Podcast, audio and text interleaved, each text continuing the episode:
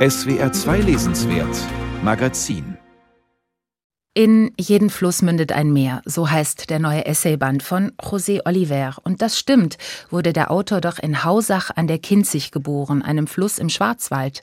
1961 war das. Das Meer aber hatte seine Familie stets im Gepäck, denn seine Eltern waren als Arbeitskräfte nach Deutschland gekommen, aus dem spanischen Malaga, also vom Mittelmeer. Dahin reiste die Familie in den Sommerferien auch immer für einige Wochen zurück, die Kinder auf der Rückbank. Einer davon war José Oliver, dem sich das Andalusische mit dem Alemannischen verband, das Spanische mit dem Deutschen. Worüber wir jetzt sprechen wollen. José Oliver ist hier bei mir im Studio. Guten Tag, Herr Oliver. Guten Tag, Frau Borchert. Ja, Herr Oliver, ich kenne Sie vor allem als Dichter, als Autor zahlreicher Lyrikbände mit Ihren Gedichten, auch über das Kinzigtal im Schwarzwald. Schon als Junge, schreiben Sie in Ihrem neuen Essayband, wollten Sie Heimatdichter werden. Was ist denn das, ein Heimatdichter? Ein Heimatdichter ist einfach jemand, der genau versucht, das in Worte zu fassen, was ihn umgibt, die Landschaft, die Menschen, die Mentalität, ein Gefühl des Geborgenseins, ein Gefühl aufgehoben zu sein, auch im doppelten Sinne des Wortes, davonfliegen zu können, weil man aufgehoben wird, weil man nicht mehr existiert und dann doch existiert in dieser Dimension des Vorstellbaren, der Fantasie, der Reisen ins Unendliche, um doch wieder zurückzukehren in das Überschaubare. Das wäre für mich ein Heimatdichter. Ja, tatsächlich waren Sie gerade auf einer Lesereise in Spanien und überhaupt sind Sie viel unterwegs, aber Sie sind in Hausach geblieben. Ja, ich brauchte immer die Überschaubarkeit dieses kleinen Ortes. Ich brauchte den Wald. Ich brauchte mein grünes Meer, wie ich den Schwarzwald oft mhm. bezeichne um einfach wieder zur Ruhe zu kommen, um all das nachzuspüren und nachzuspuren, was ich erlebt habe, wenn ich auf Reisen bin. Und ich bin weltweit unterwegs und dann komme ich zurück und kann das alles einordnen, kann darüber schreiben, kann schauen, was ist eigentlich hängen geblieben von dem, was ich alles erlebt habe. Ja, 2021, vor zwei Jahren, sind Sie Ehrenbürger der Stadt Hausach geworden. genau. ja, und das Bundesverdienstkreuz haben Sie inzwischen auch bekommen. In einem Ihrer Essays denken Sie auch darüber nach, was Heimat ist. Ja, ist das ein Ort, ein Haus, in dem man aufgewachsen ist? Sie überlegen zum Beispiel, was der Ausdruck aus gutem Hause eigentlich hm. genau bedeutet. Das überlegt nun just einer, der aus Hausach kommt. Ja? Genau. also ist das ein Haus, ist das ein Ort oder ist das für Sie auch genau dieser andalusisch-alemannische und auch der spanisch-deutsche Sprachmix, mit dem Sie aufgewachsen sind? Ich glaube, dass es eine Mischung ist aus allem. Also es kristallisiert sich in der Kindheit die Erziehung der Eltern, damit ja natürlich auch die Herkunft, aber auch die Erziehung die ich genossen habe durch die Umgebung, durch die Menschen, die im Alemannischen zu Hause sind und diese ja, Kristallisation, dieses Einswerden in diesen verschiedenen Kulturen und Sprachen, das ist genau das, was ich dann auch als Heimat bezeichnen würde. Heimat, die mir Halt gibt und aus gutem Hause kommen, weil Sie das Facher so schön erwähnt mhm. haben, bedeutet für mich einmal die Art und Weise, wie man erzogen worden ist. Und ich kann von einem großen Glück sprechen, nämlich dem Glück, dass ich mindestens in zwei Sprachen geliebt worden bin, wenn nicht gar vier, nämlich dem Alemannischen noch und dem Andalusischen, das eine Seinsform ist, keine eigene Sprache. Aber diese Liebe ist das, was letzten Endes meine Verse auch nährt. Ja. Vier Heimatsprachen, vielleicht vier Mutter, Vater, Freundschaftssprachen auch, jetzt mal von den Fremdsprachen, die man in der Schule lernt, mhm. äh, ganz abgesehen. In welcher Reihenfolge haben Sie diese vier Sprachen gelernt? Im Grunde war es eine parallele Geschichte. Klar, durch die Mutter das Andalusische, auch der Rhythmus des Andalusischen, die Oralität der andalusischen Literatur durch die Lieder Lorcas beispielsweise, dann aber auch die Volkslieder, die ich äh, auf der Straße hörte, das Alemannische, das ich hörte. Das heißt, es fand immer gleichzeitig statt. Das war nie eins nach dem anderen. Und ich glaube, dieses doppelte Sein, das musste ich für mich erst orientieren und daraus ein Ganzes gestalten, dass ich eben nicht der bin oder jener bin, sondern dass ich mehrere bin. Und jetzt können Sie mehrere mit zwei E schreiben, wenn Sie wollen, anstatt mit H. Dann haben Sie das Meer auch gleich wieder dabei. Genau, das Viele und der Ozean, ja. Sie haben drei Geschwister, eine Schwester und zwei Brüder. Mhm. Waren Sie denn von allen der Sprachbegabteste, der alles am, am schnellsten und am umfassendsten aufgeschnappt hat? Oder ist das in Ihrer Familie so üblich gewesen? Man spricht einfach alle Sprachen. Ich glaube, eine Begabung für Sprache haben alle mitbekommen. Aber ich war vielleicht als Ältester der Sprachgefordertste. Das heißt, ich war ah, der, der ja. als erster sprach, der, der als erster übersetzen musste, denn die Eltern sprachen ja kein Deutsch. Und insofern war ich gezwungen, schon in frühen Jahren mich mit Begriffen und Wörtern auseinanderzusetzen, von denen ich gar keine Ahnung hatte oder nicht wusste, was sie wirklich bedeuten. Und das mussten meine Geschwister weniger, weil ich das ja gemacht habe. Und insofern war das sicher sicherlich eine Voraussetzung dafür, mir die Sprache genau anzuschauen, beziehungsweise manchmal, wenn ich nicht verstand, was das jetzt war, Lohnsteuererklärung, das Wort gab es im Spanischen überhaupt nicht, dann ist halt die Fantasie mit mir durchgegangen. Ich wollte mir keine Blöße geben, dass ich etwas nicht verstehe. Und insofern war das, glaube ich, eine gute Voraussetzung für viele, viele Neologismen, die ich dann später auch in meinen Gedichten gebildet habe. Auf das Stichwort Neologismen und Worterfindungen kommen wir unbedingt noch. Vorerst würde ich aber sagen, dass wir eine kleine Passage aus Ihrem Buch hm. hören. Und da geht es auch um das Alemannische und um Sie und Ihre ganz frühen Schreibversuche als junger Dichter in Hausach. Genau. Es gibt da ein Gedicht. Ich war 13 oder 14 Jahre jung, als ich es zu Papier brachte. Eine Zeit, in der ich ein Heimatdichter werden wollte. Wo Bure ihre Mademeier, wo's Spitzburbe het und alte Kraje, wo Däler mit de Kinzigschmuse, dort liegt de Städtle unser Huse. Auch das war Poesie. Poesie der aufbegehrenden Zuversicht, die mich, wie es der Romancier Ilia Trojanow irgendwann formulieren sollte, zu einem nomadischen Heimatdichter werden ließ. Jetzt, komm, verzell, könnte mich jemand schön kuschelig auffordern, um Näheres über meine Beziehung zur alemannischen Sprache zu erfahren. So recht loschore Halt, weil de Wunderfitz doch zu gewichtig ist, als dass er zu verbergen wäre. Und ich würde es Tante Pede antworten, sich kei Lustburbe streich neus, ich einander no schlupfe, scho immer gsi, so erschehens knuddligs Schmuse. Ein Daheimsein ohne Heimsuchung, eine umarmende Geste aus Stubenbehaglichkeit, Kachelofenwärme und bloßer Nähe, Blut. Nur auf diese Art und Weise erkläre ich mir mein ernstes Wortspiel, das mich vor Jahren Heimat schreiben ließ, um meine Heimat nicht den ewig und neugestrigen zu überlassen und meine Vorstellung von Heimat zu retten, als Einladung, ins Vielkulturelle und nicht ins abgeschottete matter Engsternigkeit. Ich bekenne, ich habe mit dem Alemannischen eine frivole Affäre. Eine großzügig reizvolle Beziehung, die auf Geben und Nehmen beruht. Ich schenke dieser Sprache mein Herzensohr, sie reicht mir ihre Orte ins Nomadische aus Altbekanntem und Unverhofftem. Will heißen, Sie kredenzt mir einen Hauch von seelischer Geborgenheit, die zu einem langen Atem wurde. Der lange Atem eines Wohlbefindens in der Auseinandersetzung mit dieser Welt, der andere zu sein, ohne mich selbst aufzugeben. Seit ich denken kann, ist unser Techtelmechtel ohne Fisimatenten, wenngleich ich dieser so mundend einladenden Sprache doch jeden Tag einen Besuch abstatte, und sie mich unter ihr Zeltdach nimmt. Kein Haus, vielmehr ein Zelt, das ich überall und wann immer ich will aufschlagen kann. Ja, es ist keine Liebschaft kalter Herzen, sondern leidenschaftliche Einkehr, die sich etwas Wertvolles zu bewahren wusste, die willkommene Neugier anderer und meinen eigenen Wunderfitz auf andere. Eigentlich posierte ich mit ihr schon, bevor ich wusste, dass ich denken kann.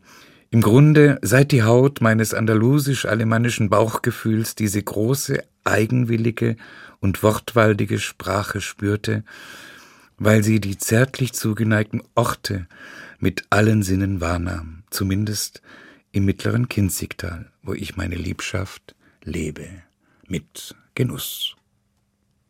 Dankeschön, José Oliver. Ja, poetische Prosa. Eine Passage aus In jeden Fluss mündet ein Meer, ihrem neuen Essayband, den ich übrigens zuallererst kennenlernte bei ihrer Lesung im Dorfmuseum Dietersweiler mhm. im Rahmen der Literaturtage Nordschwarzwald, organisiert von Freudenstadt aus. Das war ein toller Abend, schönes Wetter, wunderbare Lesung, viel Publikum. Sie lesen gerne vor, oder? Das hat man jetzt auch gerade gemerkt. Ja, für mich sind Gedichte oder Texte, gerade auch diese Art poetischer Essays, wie ich sie schreibe, Partituren. Und die werden lebendig und werden im Grunde erst, indem sie laut gesprochen werden, indem sie gesagt werden und indem ich dann auch das Gefühl habe bei der Lektüre, dass zugehört wird. Ich sage etwas, ich erzähle etwas und glaube an die Anrufbarkeit des anderen, ein Begriff, den Hilde Domin beispielsweise geprägt hat, dass dir jemand zuhört, wenn du etwas zu sagen hast. Und sie schauen sich dabei, das war jetzt auch in der Lesepassage gerade zu spüren, sie schauen sich die Worte ganz genau an, auch die Herkunft der Worte. Und manchmal unterbrechen sie die Worte durch einen Doppelpunkt. Mhm. Also zum Beispiel das Wort bleibe, bleibe, da steckt dann der Leib mit drin. Wort, Ort, da steckt dann der Ort mit drin. Dies auch, um die äh, Bedeutung der Worte zu vervielfältigen und aufzufächern? Also ich habe irgendwie gelernt als Kind durch unsere deutsche Mutter in Anführungszeichen, die uns die deutsche Sprache näher gebracht hat, das konnten unsere Eltern nicht, weil sie sprachen ja kein Deutsch, dass ich mir die Wörter genau anschauen soll, dass die deutsche Sprache eine sehr konkrete Sprache ist und dass mir die Wörter Geschichten erzählen. Und ich habe mir die Wörter dann immer ganz genau angeguckt zum Beispiel wunderbar, dass da das Wunder drin steckt und bar, das Bare, das Nackte, das Bloße, aber auch der Bär, das Große, das Kräftige. Und irgendwann habe ich festgestellt, dass es in den Wörtern ja Wörter gibt, die etymologisch zwar falsch sind, äh, wenn ich das ganze Wort betrachte, aber poetisch großartig. Also ich öffne durch die Wörter in den Worten neue Dimensionen der Wahrnehmung von Sprache und gestalte diese poetisch. Und das macht mir eine große Freude. Und das mache ich also nicht nur in der deutschen Sprache, auch im Spanischen beispielsweise. Ich mache das äh, teilweise im Englischen. Ich kann das auch im Französischen machen. Also die Sprachen, die mir bekannt sind, die, die geben diese Möglichkeit, dass man Wörter in den Wörtern entdeckt und damit neue poetische Dimensionen auffächert und dann darüber schreiben kann. Das, das beflügelt auch das Spannungsverhältnis zwischen den Worten. Und dann lese ich es in einem Gedicht in aller Regel zweimal vor. Also einmal Worte und einmal Orte. Da hört man das W fast gar nicht. Oder werden und einmal Erden. Im Englischen habe ich das Beispiel mal gemacht mit Lover, das kennt ja jeder auch. Und dann mache ich dann Doppelpunkt nach einem L und dann habe ich das Over drin. Das ist ja völlig falsch. Aber es ist doch klasse. Auch da wird die Dimension dieses Wortes erst klar, dass es beim Lover vorüber ist, bevor es eigentlich richtig angefangen hat, das Over. Das ist etymologisch falsch, aber poetisch einfach großartig. Das L ist sehr, sehr kurz und das Over sehr, sehr lang. genau, genau. Tatsächlich überträgt sich diese Freude auch auf mich als Leserin, weil mhm. ich meine eigene Sprache natürlich in gewisser Weise oft auch sehr unbewusst verwende. Und äh, wenn ich da so unterbrochen werde von Ihnen, dann macht mir das auch richtig viel Spaß. Und den Kindern macht das auch Spaß. Ja, das also wenn ich, ich an der Schule bin und ich ihnen diesen Doppelpunkt als poetisches Spiel nahebringe, dann wollen sie selber Wörter entdecken in den Wörtern. Und dann kann ich so die Rechtschreibung gleich en passant mitmachen. Also, ja, wenn du das richtig schreibst, dann ist da noch ein anderes Wort drin. Gleich was gelernt. Wenn du es aber so schreibst, und dann achten sie, sie schauen das Wort einfach genauer an. Sie erzählen in Ihren Essays von Ihrem Großvater auch, andalusischen Großvater, von Ihrem Vater, von Ihrer Mutter, von Hausach, auch von einer Frau, vielleicht Ihrer Frau, die Sie beim Sterben begleiteten. Und Sie erzählen viel darüber, was dabei gesprochen wurde. Außerdem lesen Sie in Ihren Essays. Sie lesen Federico Garcia Lorca, Sie lesen Gabriel Garcia Marquez, Sie lesen Julio Cortázar. Ist dies auch für Sie so etwas, also dieses Buch, so etwas wie eine sprachliche Autobiografie? Also ich habe ja irgendwann mir vorgenommen, vor Jahren schon, ich möchte all die Geschichten, die mir begegnen, in irgendeiner Form essayistisch bearbeiten. Und letzten Endes ist das jetzt ja der dritte Essayband. Das war erst das, der Band Mein andalusisches Schwarzwalddorf, dann Fremdenzimmer und jetzt in jeden Fluss mündet ein Meer. Und das sind schon ja sehr viele autobiografische oder autofiktionale Momente dabei, die aber immer ins Literarische übersetzt werden. Das heißt, dass ich natürlich selber staune, was in meiner Biografie alles ist. Ja. Und irgendwann den Überblick verliere, ob das jetzt tatsächlich passiert ist oder ob es poetisch passiert ist, ob es eine Vorstellung ist, ob es ein Wunsch war, ob es vielleicht eine Zukunftsvision ist, äh, wie Zusammenleben mit mehreren Kulturen funktionieren könnte. Also es ist alles in allem. Das sind erfahrene Geschichten natürlich. Und die beruhen zum größten Teil auf Gespräche, die stattgefunden haben. Ich glaube, das Schreiben eins ganz sicher bedeutet, im Dialog zu stehen. Also im Dialog mit mir selbst, aber auch im Dialog mit anderen und dann natürlich auch mit anderen, die vor mir geschrieben haben oder die heute schreiben. Und deshalb ist es auch ein vielstimmiger, vielkultureller Dialog mit Dichterinnen und Dichtern aus der ganzen Welt und natürlich vorrangig aus dem spanischsprachigen und dem deutschsprachigen Raum. Ja, der spanischsprachige Raum und der deutschsprachige Raum. Sie schreiben auf Deutsch. Ihre Texte erscheinen aber auch in Spanien. Mhm. Sie waren gerade erst auf einer Lesereise, auf der Sie die Anthologie Andalemania vorgestellt haben. Sie waren zum Beispiel in Malaga, in Sevilla, Sie haben in Madrid gelesen und in Barcelona.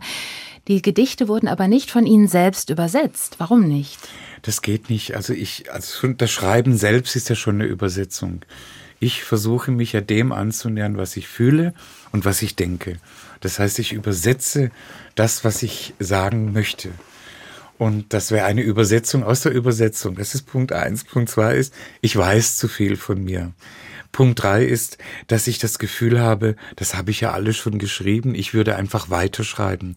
Und insofern braucht es eine Distanz und diese Distanz kann nur jemand anderer schaffen. Ich übersetze in spanische Gedichte und aus dem Spanischen. Aber mich selbst, das geht nicht. Dann schreibe ich gleich auf Spanisch oder wieder auf Deutsch. Luis Sepulveda, der große Romancier, der leider an Corona verstorben ist, vor zwei Jahren, wurde einmal gefragt, als in Hamburg, Chilene, der er war, im Exil lebte und dort mit einer Schwarzwälderin Kinder hatte, in welcher Sprache, weil er ein Kinderbuch schrieb, er denn jetzt schreiben würde. Dann hat er die großartige Antwort gegeben, escribo en la lengua en la que compro mi pan. Ich schreibe in der Sprache, in der ich mein Brot kaufe. Und genauso geht es mir auch.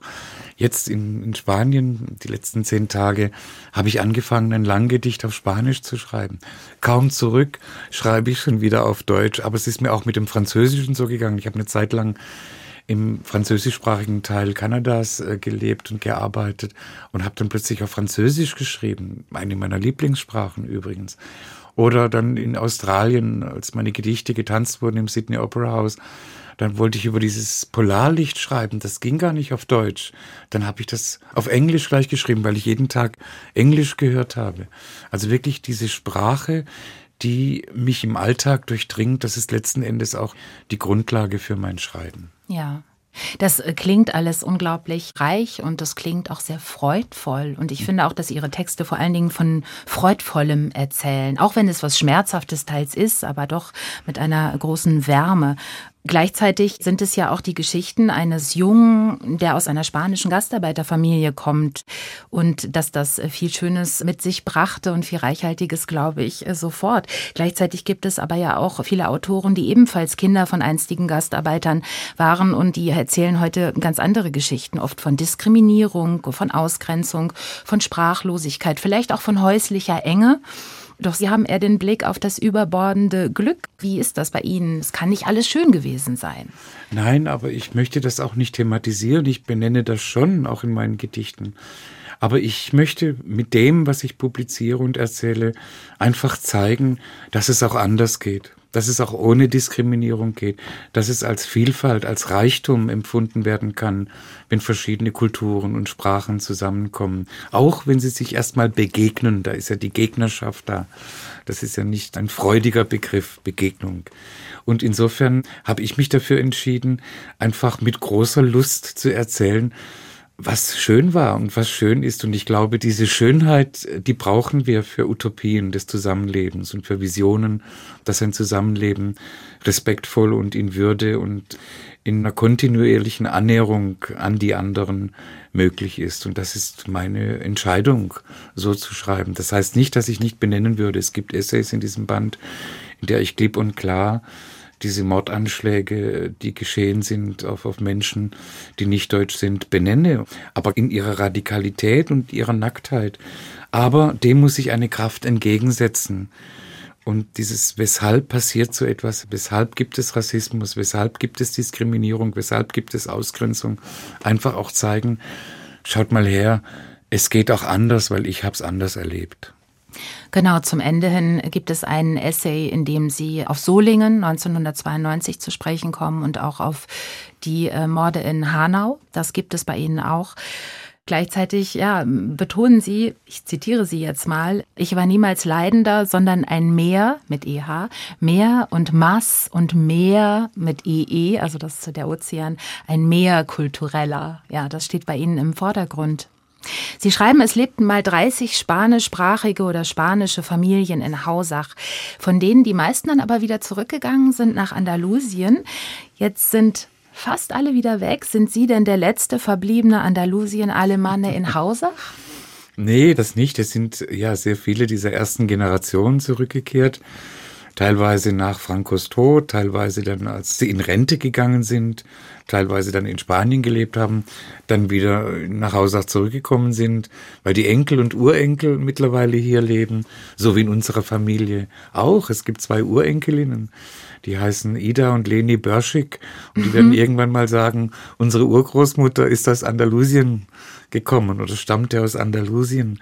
Das ist Geschichte, die man live erleben kann. Und das nach so vielen Jahren. Das sind jetzt ja 63 Jahre, seit meine Eltern Spanien verlassen hatten und nach Deutschland kamen. Und insofern gibt es da viele der dritten, der zweiten und der dritten Generation, bald auch wahrscheinlich der vierten Generation, die eben diese iberischen Wurzeln haben. Hm. Ihre Mutter ist auch hier begraben, mhm. sodass sich das Wurzeln tatsächlich auch ganz greifbar. Ja, ja. Ähm, und das halt durch diese lange Zeit. Mein Vater ist in Andalusien begraben. Er hat immer gesagt, wenn ich da einst sterbe, dann begrab mich dort, wo aus der trockensten Erde noch eine Blume wächst. Das konnte ja nicht äh, der Schwarzwald sein. Und meine Mutter hingegen sagte irgendwann, weil die Kinder da sind, die Enkelkinder, die Urenkelinnen, dass sie in Deutschland beerdigt sein möchte, im Schwarzwald, in der Nähe oder dort, wo ihre Familie ist. Das Andalusische und das Alemannische. Das alles bei Ihnen als andalusisch-alemannische Weltliteratur zu lesen, in den poetischen Essays In jeden Fluss mündet ein Meer von José F. A. Oliver. Erschienen ist der Band im Verlag Mattes und Seitz. José Oliver, vielen Dank für das Gespräch. Ich danke Ihnen für das schöne Gespräch. Und mein Name ist Katharina Borchert. Sie hören SWR 2.